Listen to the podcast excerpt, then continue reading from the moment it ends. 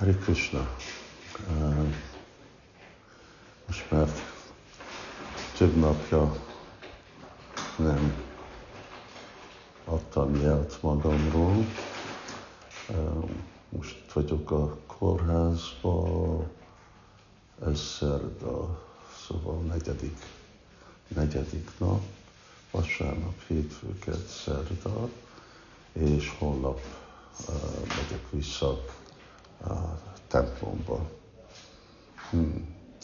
Darsant venni, vannak a lépcsők, majd meglátjuk, hogy igen, ma is mentem, uh, most már uh,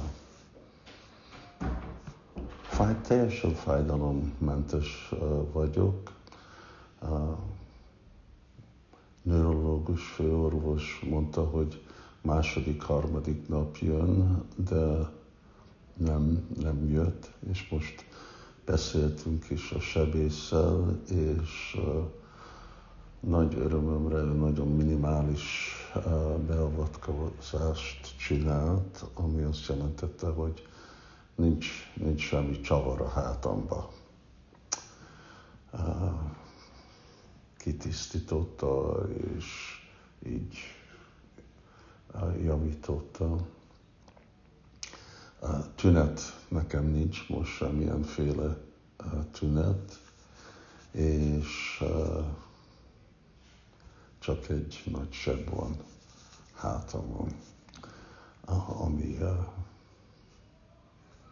meg, meggyógyul majd. És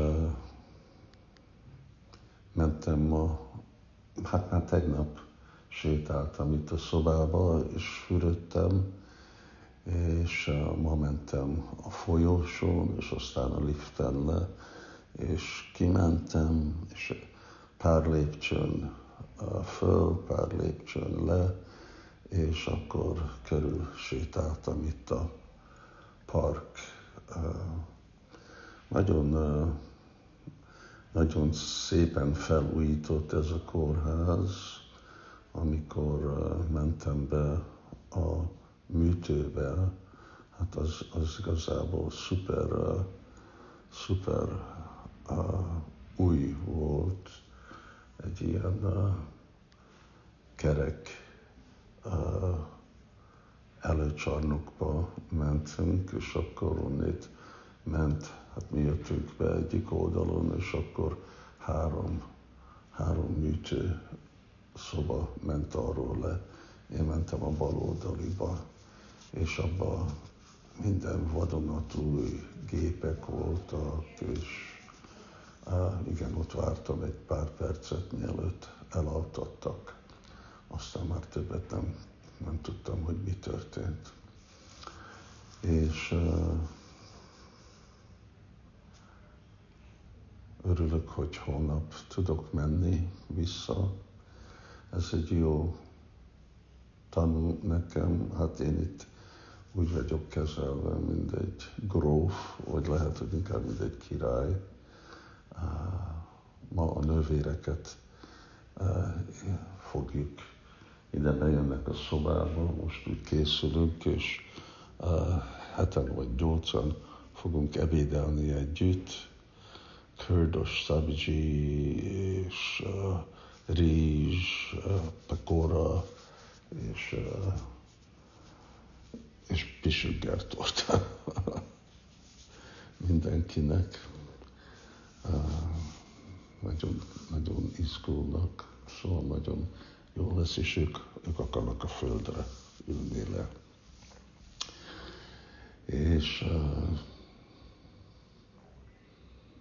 és aztán igen, ezért nagyon örülök, hogy a farmon fogjuk készíteni ezt a, a klinika, egészségközpont, hogy a, amennyire jó, de hát a kórház az kórház, és nem baj, hogy mennyire új, de itt tele vannak a betegekkel, és a, és jó a prédikálás, de a körülmények azok, azok jobbak mindig bakták között. Persze, ha olyan helyzetben vannak, hogy nem kell, nem kell ilyen komoly kezelés. És ez úgy, ugye elég, elég komoly volt, de nagyon jó lett. Szóval én fájdalommentes vagyok, most egy kicsit fáradt vagyok, igen, vasárnap, hétfő, kedd, azt hiszem, hogy akkor nagyon folyt az adrenalin, és tegnap este akkor az úgy lecsillapodott, és most is jó fáradt, meglátjuk, hogy délután mennyit, mennyit fogok pihenni. És várom hónap jönni vissza.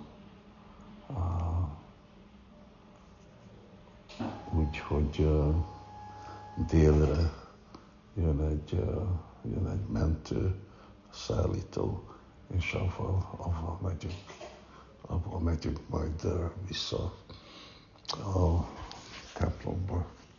Hát igazából szobában nem tudok menni, mert ott az túl sok lépcső mászni, és hogyha oda felmegyek, akkor nem tudok kimenni, inkább bakták készítettek ott a